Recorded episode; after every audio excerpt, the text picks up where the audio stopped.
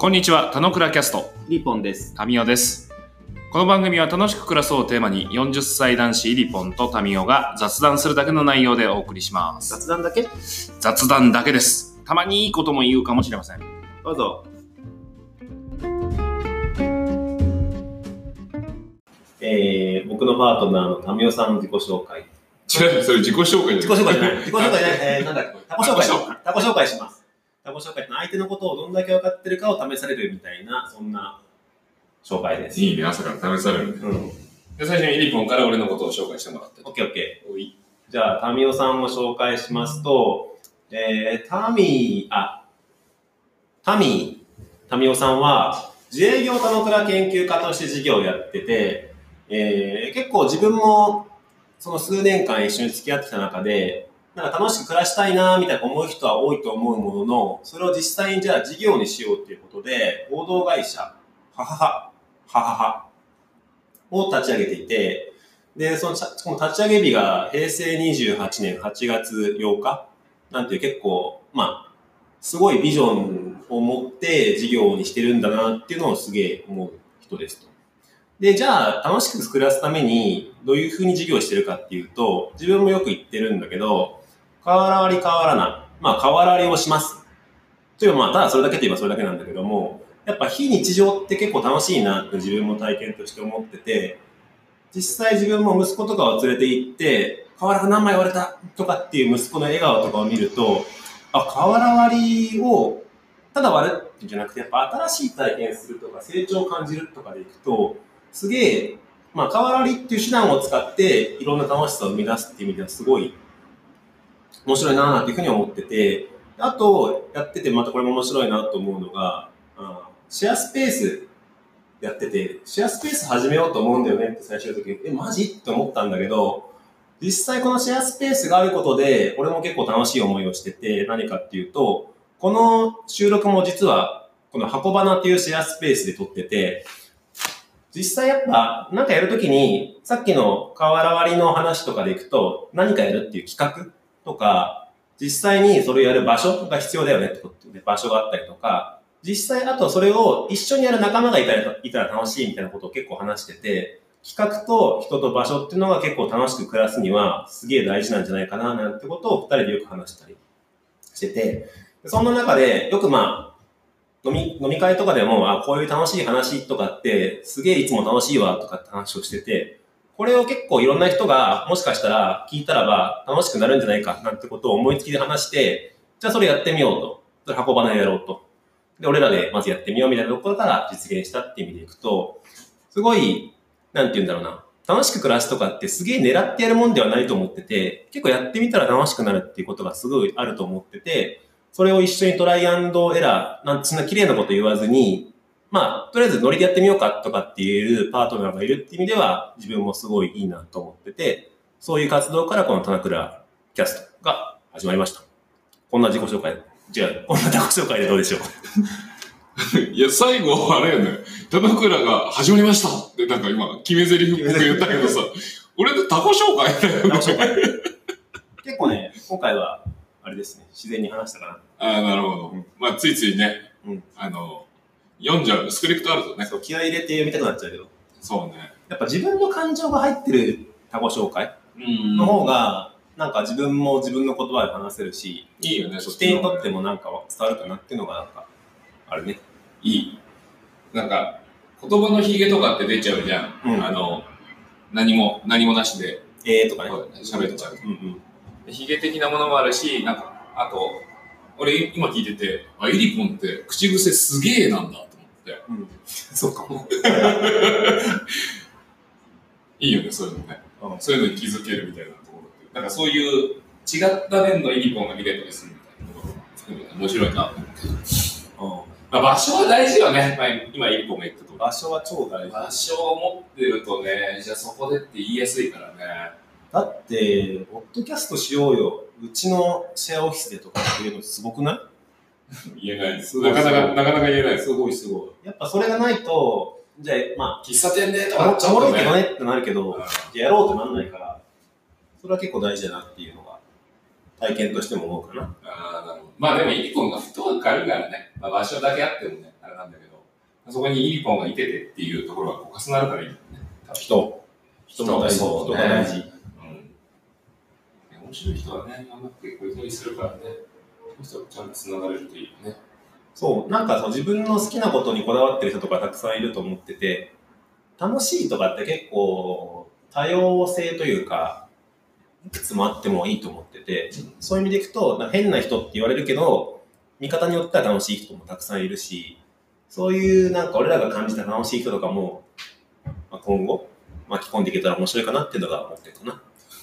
昨日さ、昨日さ、うんあの、登壇したうちの一人が、うんうん。まあ、クリエイターでまあいろいろ活動してる人なわけよ。100人会議ね。そうそうそうそう。で、なんか、まあ、飲み屋もプロデュースしてるし、あのシェアシェアハウスもプロデュースしてるし、えー、なんかいろんなデザインとかもやったりとか、講演とかもしたりするし、街づくりに関わったりもするし、まあいろいろやってますわみたいな人なんだけど、毎年2月節分のタイミングで、うん赤い動乱を全身塗りたくって、うん半裸で、うん浅草寺の周りを歩き回るみたいな活動をしてるんだって。反乱って、どっちの反乱受賞半身 決まってるしない。前前と後ろ？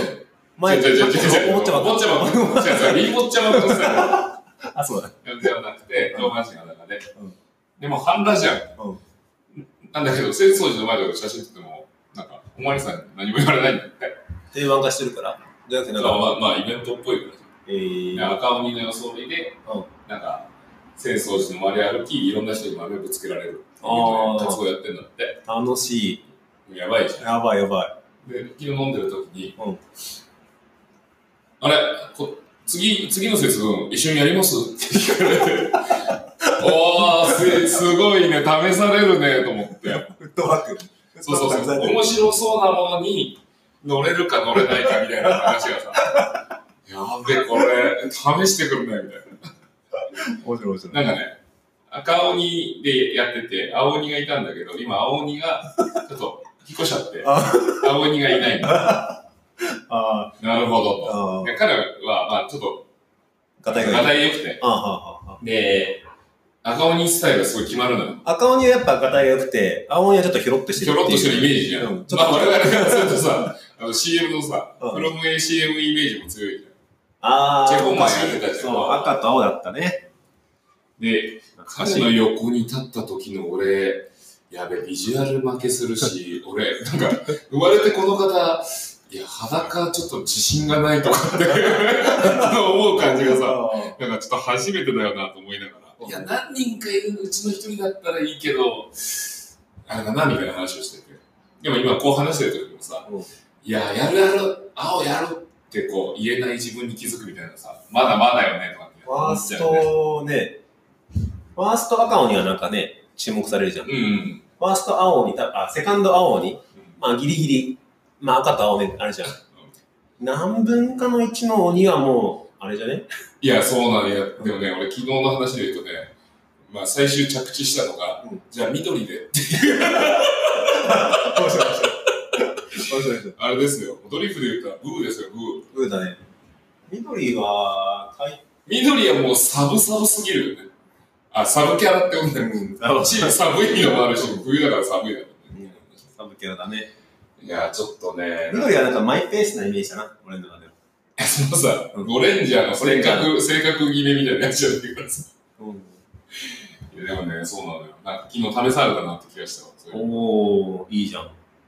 じゃあ、それは2月の鎌倉で紹介できるっていうことで。いや、まあまあ、まあまあ、どう展開するかわかんないけど、まあ昨日そんな話があったよ、みたいな。楽しいことへの、楽しそうなこと、どうなるかわかんないみたいな。さっき一本言ってた話で言うと、どう、まあその楽しさは設計されるものではない。うん。どうなるかわかんないからおもろいみたいなところってあるじゃん。そうだね。やっぱね、映画でも何でも概要を見てから見ると面白くないからねまあ、。そうそうそうそう。で、なんかまあ、この時代で言うと、これやるのってこういう目的があるからこうやるのよみたいな、ロジカルなアプローチ多いけど、うんうん。なんか確実にそんな、鬼やってもさ、何が得られるではないじゃん。ない。一般的な話で言えば。いい話。まあ、この田之倉取るのも、これやって何なんだっけもあるけど、でもそういうんじゃない。やってる時が楽しいし、こう話になるっていうのは、なんか、設計されたなんかアプローチをしてると、こんな話してても、広がらないみたいな。そうだね。ちょっと、ね、話すメモに青鬼打診されたかって結構。じゃあ、青鬼は出しされた。あ鬼、鬼どう？鬼の。すごいね。世界が広い。おー、はいいいじゃん。いいわ。タコ紹介ありがとう。はい。はい。じゃあ、次は俺の番ね。俺、えー、タミオが、イーポンのタコ紹介をしますね。楽しみ。はい。えー、イーポンは、一旦この場では、えー、会社員田野倉研究家という故障の中で、まあ、かつてはね、田野倉市っていう、楽しく働くをベースにどうしていったらいいのかみたいなうんアプローチを結構重ね重ねいろいろやっていたなっていうのが印象的です。で、イリポンを表す言葉で言うともう本当に時間管理っていうところがまず一番最初に立っちゃうんだけど、これはね、イリポンレベルで自分の時間管理をきっちりやってる人間っていうのに会ったことなくて、どうすごくすごいかっていうと、自分の1日24時間を自分は何の時間で使っていたのかっていうところをちゃんとえー記録取って、で、1日、1ヶ月、そして1年、自分が何の時間に、えー時間を使って過ごしてきたかっていうことを、えー計画し、振り返ってる男がなかなかいない。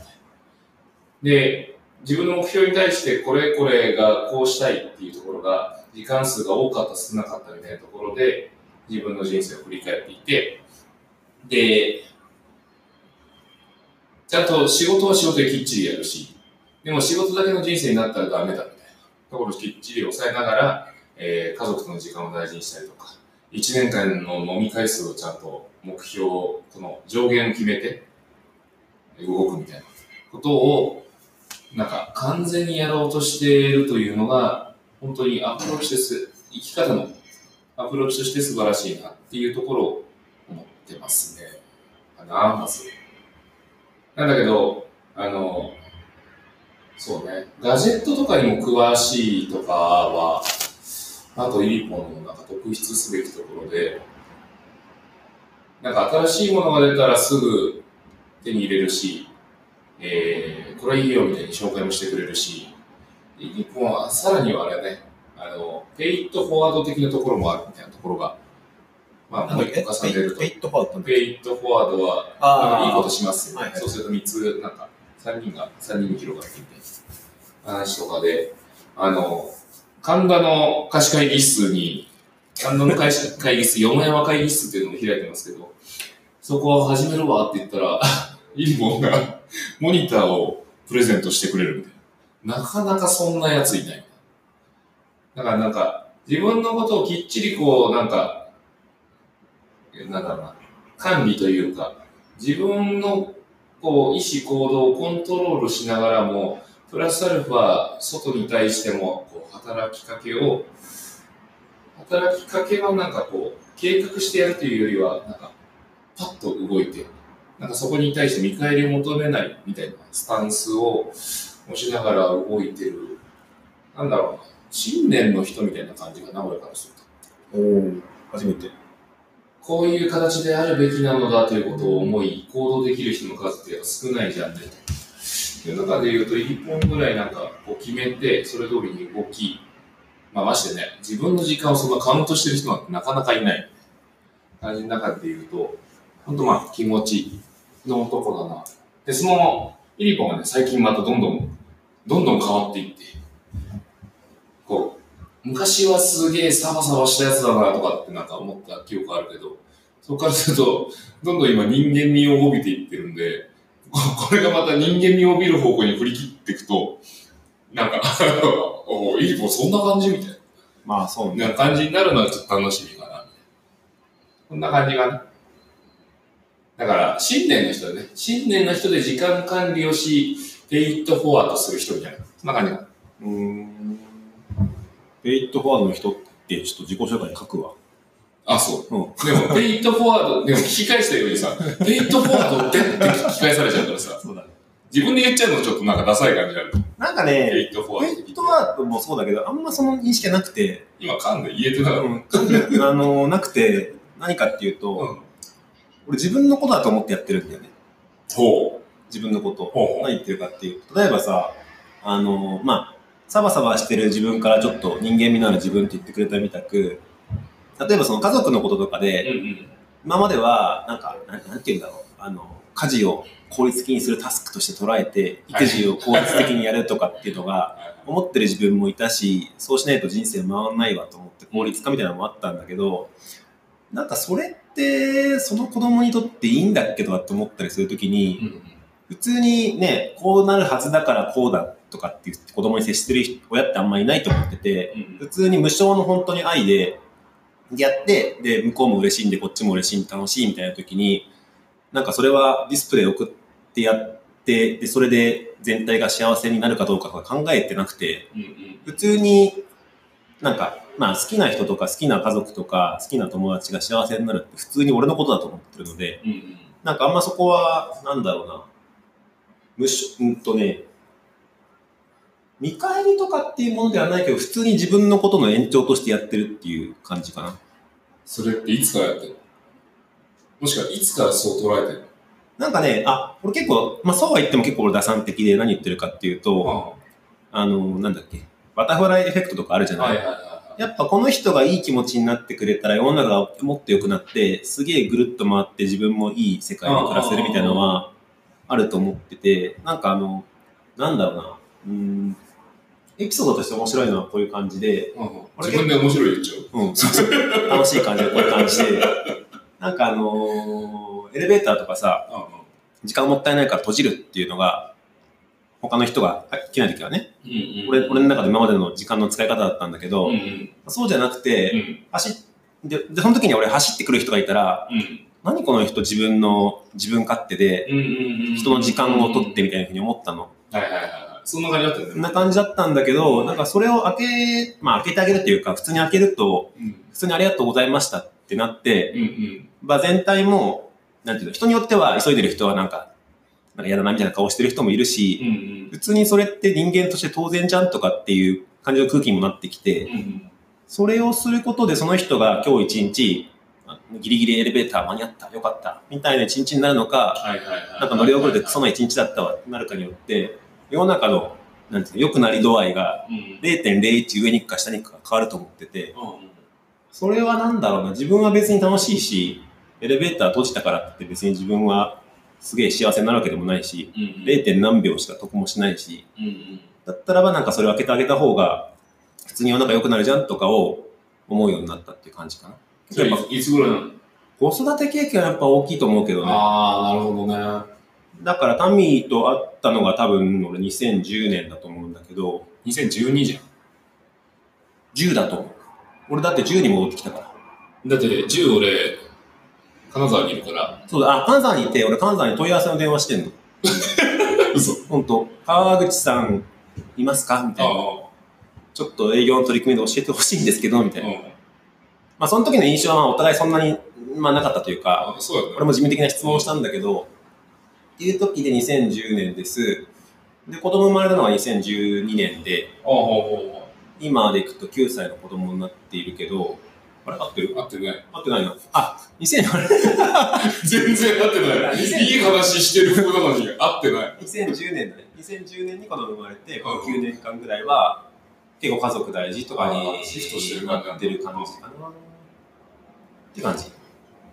ああ、子供のあれから、なんか、うん。なんか、なんだろう、そのエレベーターを待つトークとかで言うと、まあ生きるスタンスみたいな話じゃんね。うんうん。思うんだけど、そこに、なんか金が絡む。金？あの、物を送るときにさ、うんうんまあ俺がモニターもらうとかって言ったらさ、モニターも安いもんじゃないじゃんね、みたいな。うんうんそこまでするやつがいるかで言うと、あんまいないよね。あ、でもね、俺それ自分の時間をさっきのエレベーターの例でいくと、うんうん。まあいい、いいよと思って出すっていうのと、金を出すはあんまり変わってないと思ってて、うん。お同じなんだよね。同じっていうか、うんもちろん時間も出すし、うんうんお。金も出すし、なんかボランティアの人としてなかった人も自分として出すしっていうのは、そんなに意識してないかな。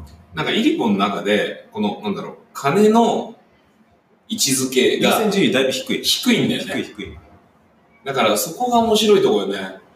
世の中一般で、そん、まあ、ほぼほぼありえないっていうか、感じがね、すごい面白いんだよね。そういう感覚が、なんか広がってったら、なんかその、お金がもっと流動的に回るし、まあ感情も回るし、みたいな話だったりすると思うんだでもね、そう金には、なんだろうな、ちょっと俺もこれ金へのスタンス、まさに絶賛整理中なんだけど、けど。うん。そのモニターを通して、その1万なり2万なりが動くじゃんと。うん。で、それをタミーが1万なり2万分受け取って、その貸し会議室がすごい使いやすくなって、うん。1万2万の世の中はなんか GDP がなんか上がる気がしますと。はいはいはで、それぐるっと回ってくると、まあ俺にもなんかいずれい。いいことが。いいことがある。別に1万2万が取り戻したいとかじゃなくて、って普通に思うかな。いや、素晴らしいと思うよ。俺まだその域までいけてないなって。なんかね、まあ、すごいシンプルに、自分一人で生きていくんだったらね、まあ、無人島行って、うん自分の中の生産性を高めるだけでいいんだけど、それも楽しくないし、なんかそのさっきの言ったぐるっと回ってくるやつ、うんうん。自分をこう構造改革して、1時間の時間を使って2時間、構造改革古いね。古いね。1時間の時間を使って2時間分のその便益を生み出すみたいなところにもちろん興味もあるし、う世の中へも例えば30分投資して、その30分がなんかいろんな人に染み渡って、ん。うん。70億人がそういうスタンスにちょっとでもなったら、自分の30分ってね、自分で30分使えるから絶対投資対効果いいじゃない。っはいはいはい。ていう、まあ投資対効果っていうと言葉が変だけど、貴重な限られてる時間とかは、どうせだったらいいことに使いたいなっていうのがあるかな。なるほどなるほど。生きるスタンスだな。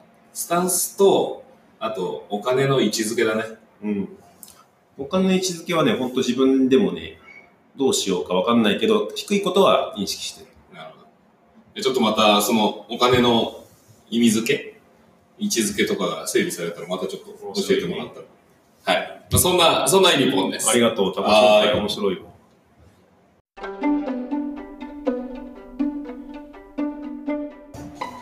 今日も雑談にお付き合いいただきありがとうございました。雑談って楽しいですよね。